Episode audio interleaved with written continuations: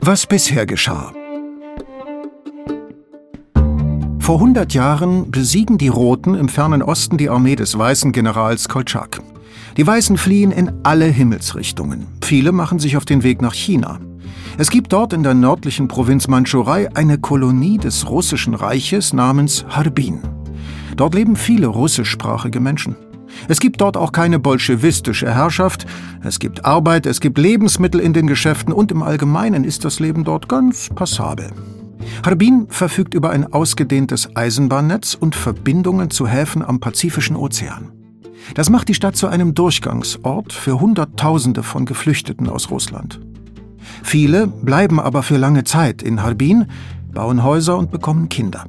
Unsere Protagonisten stammen aus genau solchen Familien. Valentina Alexandrowna Rakina ist eine Bäuerin. Sie ist noch ein Kind, als ihre Familie vor drohender Erschießung nach Harbin flieht. Lydia Jefimowna Sergejenko ist die Tochter eines sowjetischen Eisenbahners, der im Auftrag der revolutionären Regierung nach China kommt. Und der Vater von Igor Wladimirovich Abramov ist ein weißer Offizier, der sich einst mit seiner Militäreinheit nach Harbin zurückgezogen hat und geblieben ist. Die Stadt selbst gerät zu der Zeit durch den Schub der Dampflokomotiven in eine Art alternative Realität. In dieser Stadt sprechen Menschen eine heute ausgestorbene Sprache, chinesisches Pidgin. Hier stürzen Flugzeuge mit Kamikaze-Piloten vom Himmel. Hier rauben chinesische Banditen Züge aus. Und hier keimt der russische Faschismus auf. Kurzum, in dieser Folge wird viel passieren. Dies ist der Harbin-Podcast des Journalisten Semyon Tschetschenin. Eine Produktion des Studios Lieber Lieber. Und auf Deutsch erzähle ich sie euch, Joachim Schönfeld. Hallo.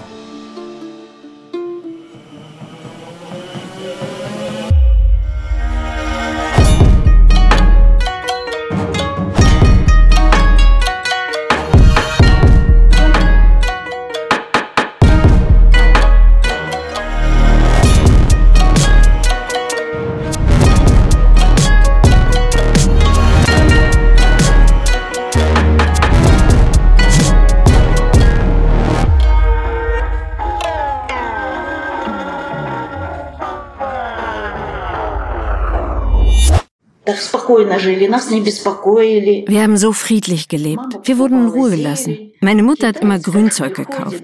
Die chinesischen Hausierer, wir nannten sie Hodja, brachten alle Arten von Kräutern in ihren Körben mit. Und meine Mutter hat es geliebt zu feilschen. Sie war schon, kann man sagen, ein Geizhals. Hat die Preise gern gedrückt. Mal feilschte sie mit einem Chinesen herum und der Chinese sagte, Madame, Madame. Madame, Madame. Drei Rubel dreißig. Drei Rubel dreißig.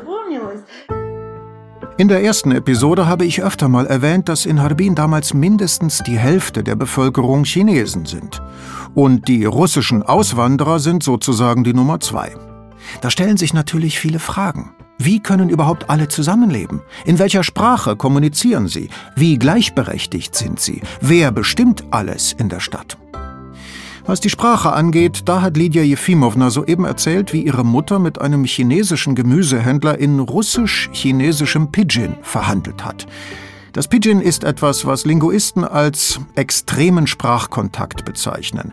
Zwei Sprachen prallen aufeinander, passen sich schnell aneinander an und es entsteht etwas Drittes. Genauso ist das mit dem chinesisch-russischen Pidgin in Harbin gewesen.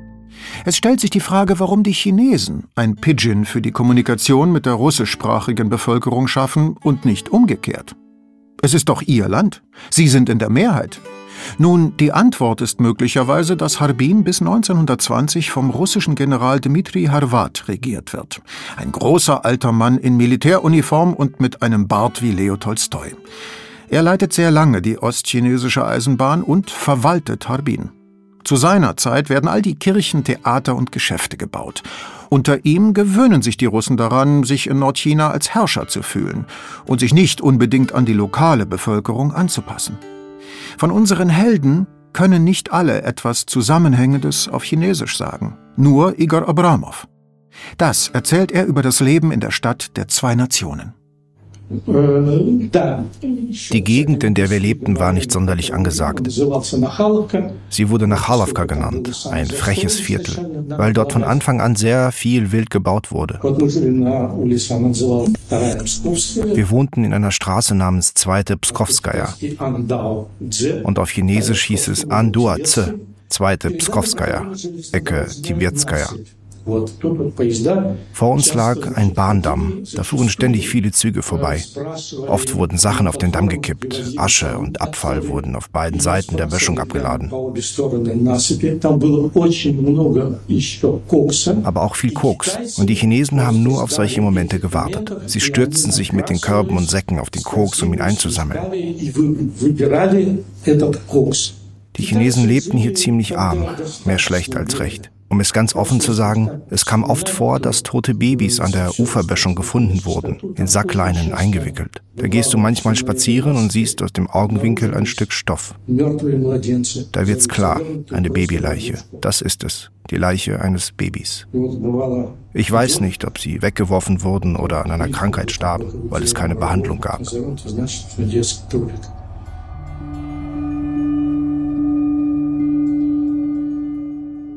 Diese Kinderleichen auf der Böschung verraten viel über die Armut, in der die Einheimischen leben. Nicht nur die Eisenbahn, auch fast alle Großunternehmen, von denen es in der Stadt einige gibt, sind in ausländischer Hand. Die Chinesen in Harbin sind also eine Art Unterschicht. Hausierer, Straßenkehrer, Trödler. Die Chinesen leben in Harbin größtenteils in einem eigenen Bezirk, genannt Fujian. Sie haben dort ihre eigenen Schulen, ihre eigenen Bildungseinrichtungen. Aber das reicht nicht aus, um die Bauern davon abzuhalten, neugeborene Mädchen auf den Bahndamm zu werfen. Denn nur Jungen gelten als wertvoller Nachwuchs, als Stammhalter und gute Arbeitskräfte. Viele in Fujian sind Analphabeten. Die Medizin ist rein traditionell mit Akupunktur und Heilkräuterräucherung. Die verfügbare Arbeit ist hart und wer welche hat, arbeitet in der Regel schwarz. Die Russen dagegen haben hier Gymnasien, Universitäten, Theater, die Presse, Wohltätigkeitsbälle bei Kerzenlicht. Im Allgemeinen ähnelt das Harbin der 20er Jahre ein wenig der südafrikanischen Apartheid. Erst recht, als hier 1922 ein russischer faschistischer Club gegründet wird. Живут совсем же дети, фашисты и эстети, Свободно и легко, хотя и далеко. Арбин прелестный город, Арбин веселый город, В далеком Манчуго, теперь Манчжутиго.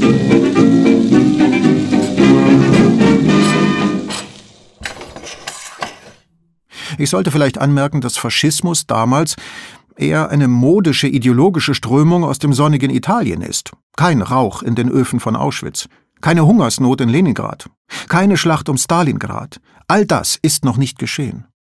In den 1920er Jahren ist Faschismus für die europäische Jugend einfach die lebendigste Alternative zum Bolschewismus. Unter den Harbiner Jurastudierenden wird er immer beliebter. Konstantin Razajewski, auch ein Jurastudent, führt die Bewegung seit Mitte der 20er Jahre an.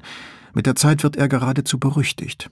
Heute gilt Razajewski als der Begründer des russischen Faschismus. Wir werden auf diese Burschen noch zu sprechen kommen, denn irgendwann wird das Hakenkreuz tatsächlich auf der Flagge von Harbin zu sehen sein. Aber das kommt später. In den 20er Jahren sind die Faschisten einfach nur eine der vielen politischen Bewegungen in der russischen Diaspora von Harbin und es gibt dort allerlei. Linke, Rechte, Monarchisten, Anarchisten und was auch sonst noch immer. Ich meine, es gibt in der Stadt tatsächlich alles Mögliche, sogar eine Musketiervereinigung. In Wirklichkeit ist es eine paramilitärische Gruppe weißer Immigranten. Sie ist gegründet worden, um Schlägereien mit sowjetischen Jugendlichen in Harbin zu provozieren.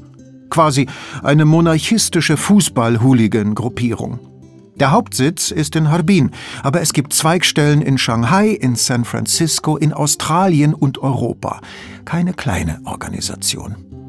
Dazu gibt es in der Stadt eine große Diaspora sibirischer Ukrainer aus dem sogenannten Seljony Klin, einer ukrainischen Großsiedlung in Fernost. Außerdem eine beachtliche jüdische Gemeinde und mehrere Zehntausend Altgläubige die sich weder für den Zaren noch für die Faschisten, die Kommunisten oder die Musketiere interessieren. Das Harbin der 20er Jahre hat buchstäblich Platz für alle. Es gibt nicht nur russisch-orthodoxe Kirchen, sondern auch eine georgische Kathedrale, eine Kirche der Altgläubigen, eine Synagoge. Die Kathedralenmoschee ist zwar noch nicht offen, aber bald. Und die Japaner haben einen Shinto-Tempel und geradezu ein Meer von Konsumtempeln. Es gibt zum Beispiel das Churin Trading House. Das ist ein Gebäudekomplex in der Größenordnung des Moskauer Riesenkaufhauses GUM oder der Galerie Lafayette in Paris. Dort gibt es alles, von Brautkleidern bis hin zu Petersilie und Kerzenleuchtern. Im Haus gibt es sogar eine Rohrpost. Da steckt ein Mann mit Schnurrbart und Zwicker einen Zettel in einer Kapsel hinein und die Sendung schießt davon. Wie schon gesagt, fernöstlicher Steampunk. Außerdem gibt es das fünfstöckige japanische Geschäftshaus von Matsuura und Co. Dutzende von Schneidereien und Konfektionsgeschäften, Kinos, Konzertsäle. Es ist hier alles gleichzeitig vorhanden. Worauf ich hinaus will, Harbin verfügt in den 20er Jahren über so viele Ressourcen, über so viel Geld, so viele Erwartungen und so viel menschliche Energie, dass es das Moskau des Ostens genannt wird. So beschreibt ein Auswanderer damals die örtlichen Wechselstuben. Ich bin mal aus Neugierde in Harbin in eine Wechselstube reingegangen. Es war so eine große Halle mit vielen Tischen, an denen Geldwechsler saßen, meist Chinesen. Vor jedem Geldwechsler lag stapelweise Geld. Russische Banknoten aus vorrevolutionärer Zeit, russisches Gold und Silber, Kerenki, das Geld der russischen Übergangsregierung, sibirische Rubel, die sogenannten Horvatowki, chinesische Dollars und Banknoten, japanische Yen und so weiter. Ja, ja, Horvatowki ist auch eine lokale Währung, benannt nach General Horvat. Auf diesen Scheinen ist eine Dampflokomotive abgebildet. Harbin hat seine eigene Währung, stellt euch das mal vor. Und auch noch eine eigene Armee und Marine.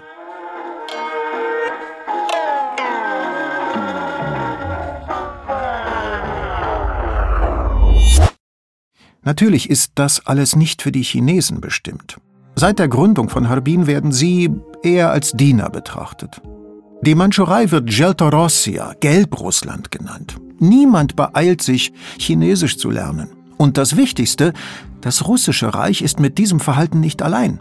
Während des ganzen 19. Jahrhunderts verspeisen die Kolonialmächte China wie ein Butterbrot. Sie teilen das Territorium in Zonen, sogenannte Konzessionen, auf. Sie erzwingen versklavende Handelsabkommen und errichten Militärstützpunkte. Ganz schöner Mist also. Die Chinesen haben seit dem 19. Jahrhundert mehr oder weniger regelmäßig antikoloniale Aufstände durchgeführt, auch gegen die Russen. Der bekannteste ist der Yihe-Tuan-Aufstand. Er wird auch Boxeraufstand genannt, weil der Kern der Bewegung aus Schülern traditioneller Kampfsportschulen besteht. Fast die ganze Welt ist an der Niederschlagung beteiligt. Großbritannien, Frankreich, das Russische Reich, die Vereinigten Staaten, Japan. Sie alle schicken ihre Truppen nach China und haben große Schwierigkeiten, mit den Männern fertig zu werden, die im Grunde nur mit Speeren und, wenn es hochkommt, ein paar Kanonen bewaffnet sind. Im Jahr 1900 belagern die Boxer sogar Harbin, werden aber zurückgeschlagen. Danach stehen die Stadt und die Eisenbahn etwa 20 Jahre lang direkt unter russischer Verwaltung. Doch nach der Revolution wird Harbin eine Art freie Stadt. Und China beginnt, die Verwaltung des Großprojekts Ostchinesische Eisenbahn zu übernehmen. Zunächst muss es aber gemeinsam mit der Sowjetunion geschehen, weil die eigenen Spezialisten nicht ausreichen. In der zweiten Hälfte der 20er Jahre ist die Stadt also voll von glühend überzeugten russischsprachigen Kommunisten. Die chinesische Regierung will allerdings nicht wieder abhängig von den nördlichen Nachbarn werden. Also bleiben die Komsomol und die Pionierbewegung und auch der Marxismus eine interne Angelegenheit der sowjetischen Diaspora und fristen ihr Dasein am Rande der Legalität. Gleichzeitig schnappen die chinesischen Sicherheitsdienste immer wieder sowjetische Spione entlang der Bahnstrecke und sperren sie ein. Sowjetische Grenzsoldaten machen wiederum chinesische Händler dingfest. Weiße Emigranten rufen offen zum Sturz der Bolschewiki auf und verprügeln sie bei jeder Gelegenheit. Es herrscht ein Spionagewahn. Kurz gesagt, die gutnachbarlichen Beziehungen entwickeln sich nicht so richtig. Und alles mündet 1929 in den Konflikt um die ostchinesische Eisenbahn. Die UdSSR plant damals, die Mandschurei einfach vollständig unter ihre Kontrolle zu bringen. So wie sie es bereits mit anderen ehemaligen Kolonien des Russischen Reiches getan hat. Im Kaukasus, in Zentralasien und so weiter. Es gelingt letztlich aber nur, den Status quo wiederherzustellen, also die ostchinesische Eisenbahn gemeinsam mit den Chinesen zu verwalten. Im Klartext, die UdSSR verliert den Krieg. Die Kontrolle über die OCE rinnt ihr durch die Finger. China hat alle Trümpfe in der Hand. Die Weißen, wie die zaristischen Weißgardisten genannt werden, feiern unverhohlen die sowjetische Niederlage.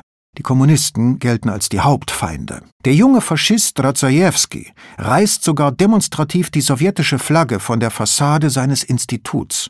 Dafür wird er zunächst exmatrikuliert, später aber wieder aufgenommen, weil sich in der Stadt nach diesem Krieg niemand für die Meinung der Kommunisten interessiert. Es brodelt also in den 20er Jahren in Harbin.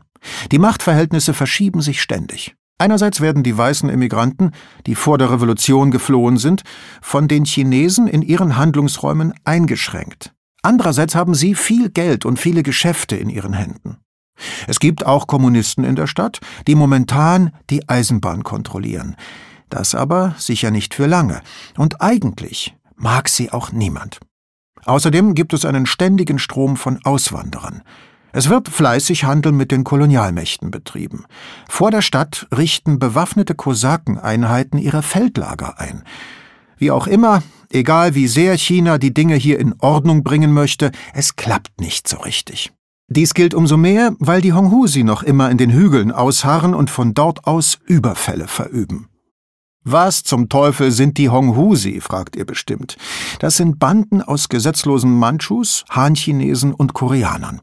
Und sie sind ein Problem für alle. Sie rauben Züge aus, überfallen Dörfer, entführen Menschen, kurzum, sie sorgen für Aufruhr. Seit dem Yi-Hetuan-Aufstand haben sie Waffen im Überfluss. Aber lassen wir lieber eine Harbinerin erzählen. Вот в сопках aber es gab Honghusi. Das waren Chinesen. Hier spricht Irina Michailowna Satvornitskaya. Ich möchte sie unbedingt nennen, aber ihr müsst euch ihren Namen nicht merken. Hört ihr einfach zu, wie sie diese Leute beschreibt. Es waren Banditen, die in den Hügeln um Harbin lebten. Sie bauten dort Opium an, Mohn und so weiter. Damit haben sie Geld verdient. Und dann klauten sie Kinder, meist aus den Familien reicher Chinesen. Ich habe nicht gehört, dass sie auch russische Kinder entführten, um ihr Lösegeld zu fordern. Wenn also das Lösegeld nicht bis zu einem bestimmten Datum bezahlt wurde, dann schnitten sie dem Kind einen Finger oder ein Ohr ab und schickten es dann der Familie mit der Botschaft, wenn du wieder nicht zahlst, schicken wir dir den Kopf. So war das. Die Honghusi werden sowohl von den sowjetischen als auch von den chinesischen Behörden als Spione eingesetzt. Sie sind aber völlig unkontrollierbar und niemand kann mit ihnen umgehen. Sie sehen auch recht brutal aus. Zöpfe, chinesische Hellebarden, riesige Hackebeile, düstere Gesichter. Aber lasst uns mal schauen, wie es unseren alten Bekannten aus der ersten Episode geht. Die Bauern Rakin kommen also im Herbst 1930 in Harbin an und geraten in diese turbulente Welt, in der sie irgendwie leben müssen.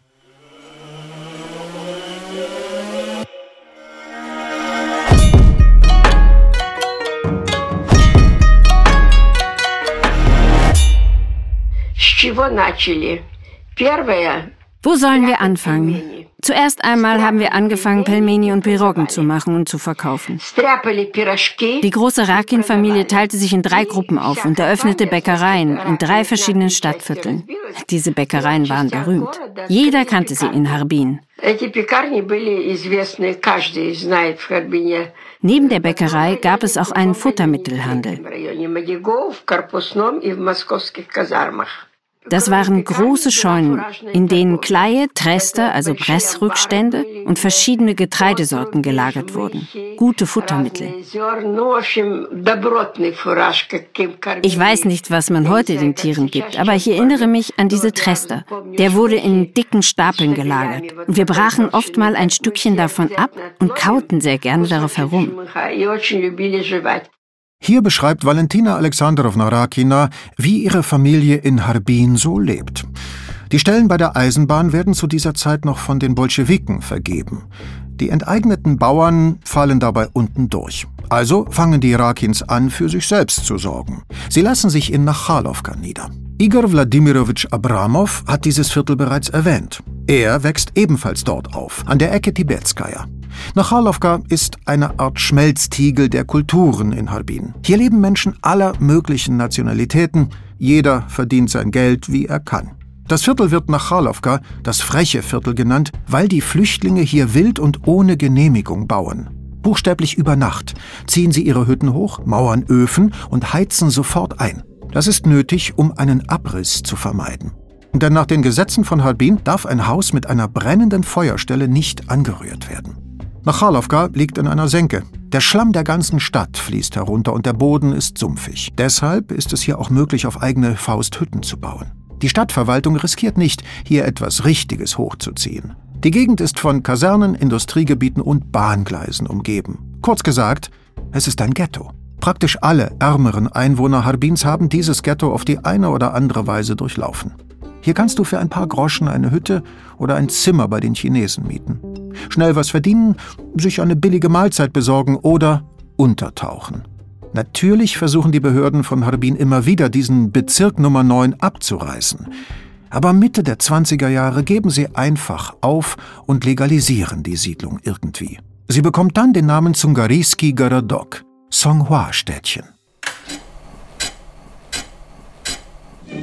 Der Vorteil des Wohnens in Nachalowka ist, dass der am besten entwickelte Teil der Stadt direkt nebenan liegt. Dort gibt es breite europäische Alleen, Parks, Theater und teure Geschäfte. Der Stadtteil heißt Novi Gorod, die neue Stadt. Von Nachalowka aus geht man quer durch Novigorod, von Westen nach Osten, um nach Fujian zu gelangen, wo fast ausschließlich Chinesen leben. Fujian ist riesig, fünfmal so groß wie Nachalowka und fast so groß wie die neue Stadt. Wenn man vom Zentrum Harbins aus nach Süden geht, kommt man in den Stadtteil Mudiagu. Dort leben die reichsten Bürger Harbins, wohlhabende Europäer in einem Teil und Chinesen im anderen. Es handelt sich um eine elitäre Schlafstadt. Hier betrauern die piekfeinen Bewohner das Schicksal ihrer Heimatländer. Und wenn man vom Zentrum aus nach Norden geht, kommt man zum Songhua-Damm, zu den Landungsbrücken und zum Stadtteil Saton. Ein Ort für Spaziergänge. Der Blick vom Damm ist fantastisch. Der Songhua-Fluss ist riesig. Es gibt eine sehr schöne Eisenbahnbrücke.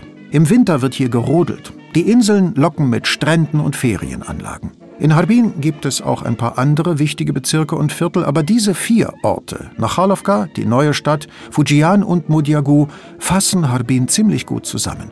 Es ist eine Stadt, in der viele Nationen koexistieren. Ich habe vorher absichtlich die Japaner nicht erwähnt, aber sie waren schon immer in der Stadt. Es sind nur ein paar tausend, meist Diplomaten mit ihren Familien und Großunternehmen, aber sie haben schon lange eigene Pläne für die Mandschurei, und ihre Präsenz in der Stadt ist spürbar. In Harbin gibt es gleichzeitig große Armut und großen Reichtum. Diese Stadt kann sich leisten, ein Zufluchtsort des vorrevolutionären Russlands zu sein ein Flüchtlingslager, die Hauptstadt der Apartheid, eine Art Ost-Moskau und trotzdem ein einheitliches Gebilde zu bleiben. Mein Vater war gleichzeitig Vorsitzender des Elternkomitees in der Schule und Kirchenvorsteher und noch irgendwas. Er führte ein aktives Leben. Die Wohltätigkeit war sehr verbreitet. Jeder Geschäftsmann übernahm die Verantwortung, einem Waisenhaus oder einem Kloster zu helfen.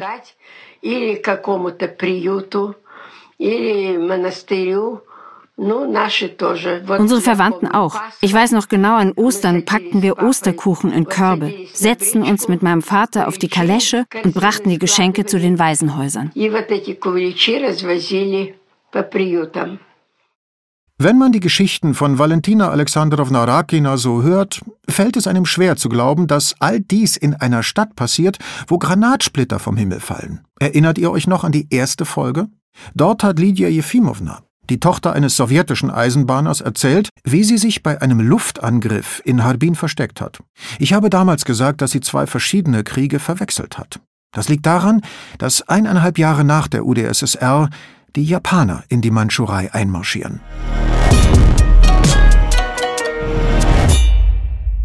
1931 oder 32 haben die Deutschen, äh nein, die Japaner, die Mandschurei besetzt. In der Nähe von unserem Haus gab es einen chinesischen Friedhof und unweit dieses Friedhofs haben die Chinesen ein japanisches Flugzeug abgeschossen. Das ist Valentina Wassiljewna Avjerkova. Sie wird 1922 in einem Vorort von Harbin geboren. Also ist sie zum Zeitpunkt der japanischen Invasion neun Jahre alt.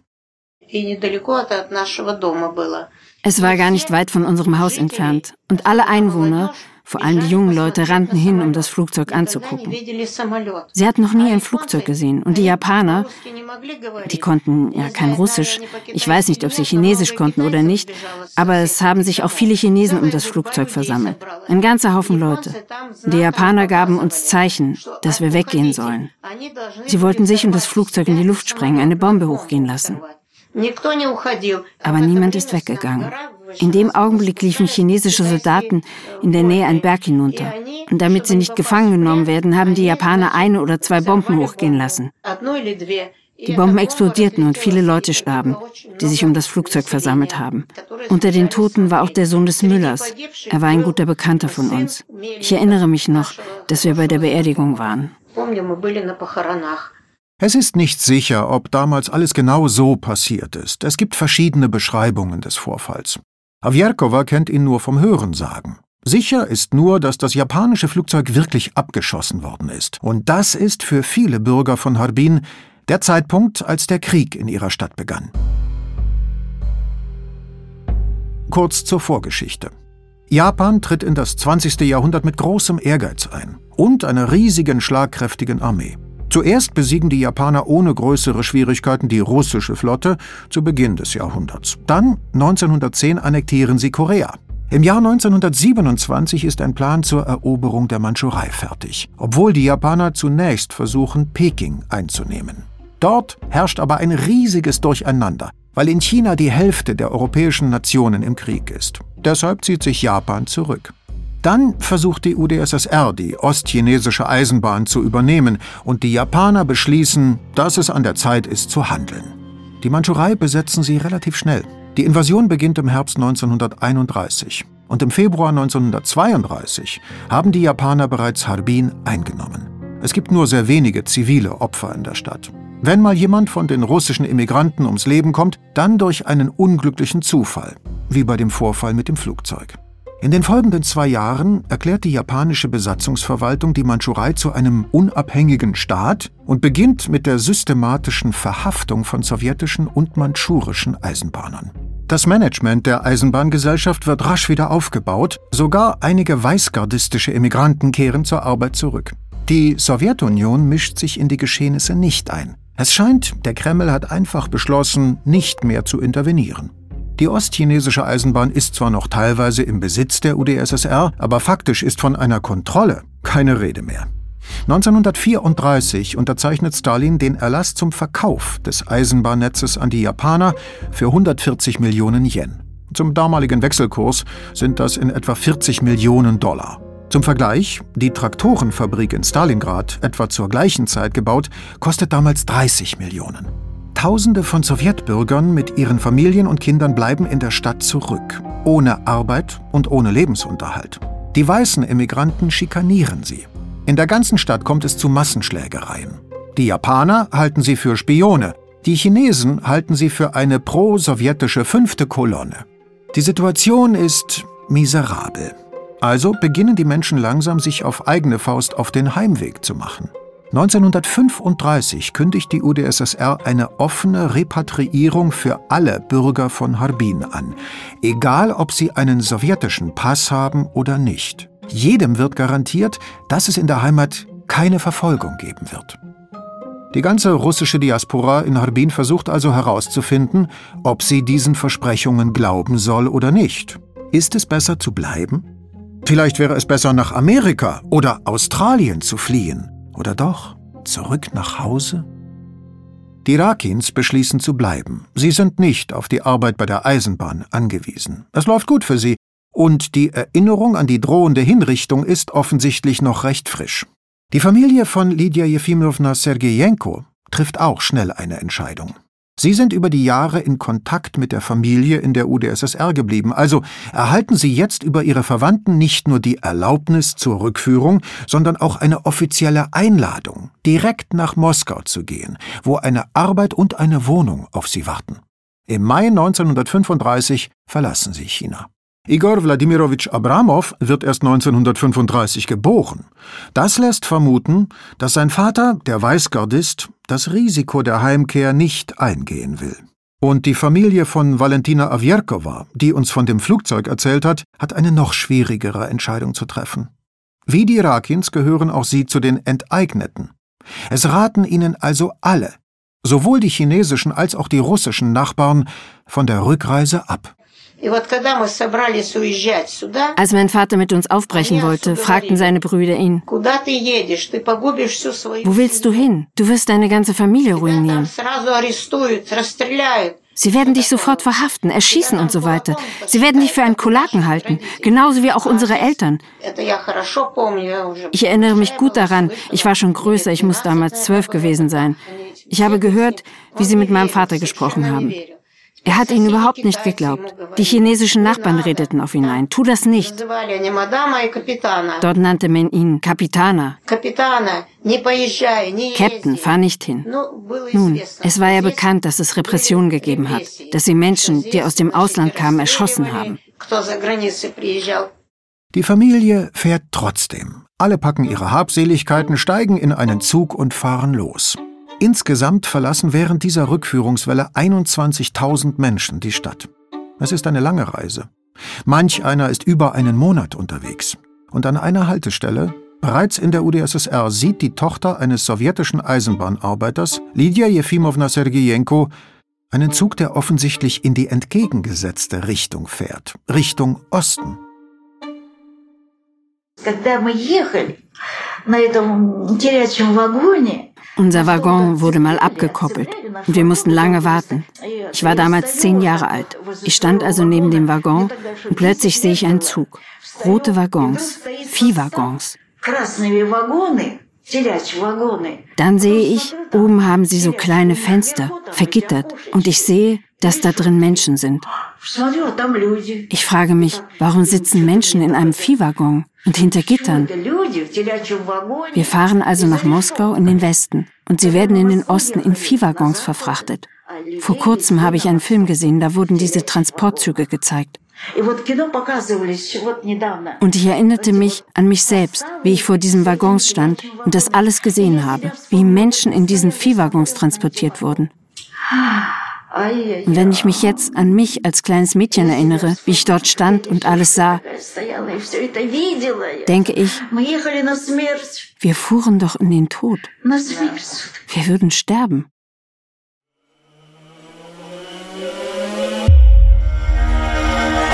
Ich kann euch diese Geschichte erzählen, weil die Bewohner von Harbin ihre Lebensgeschichten in den Nullerjahren einem Forschungsteam sehr detailliert erzählt haben. Rund 70 Personen wurden interviewt. Es sind weit über 100 Stunden Audiomaterial zusammengekommen. In dieser Folge unseres Podcasts haben wir die Interviews von Aljona Kozlova, Irina Ostrovskaya und Ludmila Sherbakova verwendet. Das Projekt ist im Auftrag von Memorial entstanden. Memorial ist eine der ältesten Menschenrechtsorganisationen in der Russischen Föderation. Aktivisten haben sie während der Perestroika gegründet, um Denkmäler für die Opfer der politischen Repressionen in der Sowjetunion zu errichten. Weil es damals nur sehr wenig Informationen über das stalinistische Regime gab, begann Memorial die sowjetische Geschichte zu erforschen. Die Organisation wurde mit der Zeit zu einem der wichtigsten Zentren für historische Aufklärung in Russland. Gleichzeitig engagierte sich Memorial für den Schutz der Menschenrechte und wurde so zu einer der größten ehrenamtlichen Vereinigungen von Juristen und Menschenrechtsaktivisten im Land. 2021 ist die Organisation nach einer Gerichtsentscheidung des obersten Gerichts der Russischen Föderation aufgelöst worden. Die Aktivisten arbeiten jedoch im Verborgenen weiter.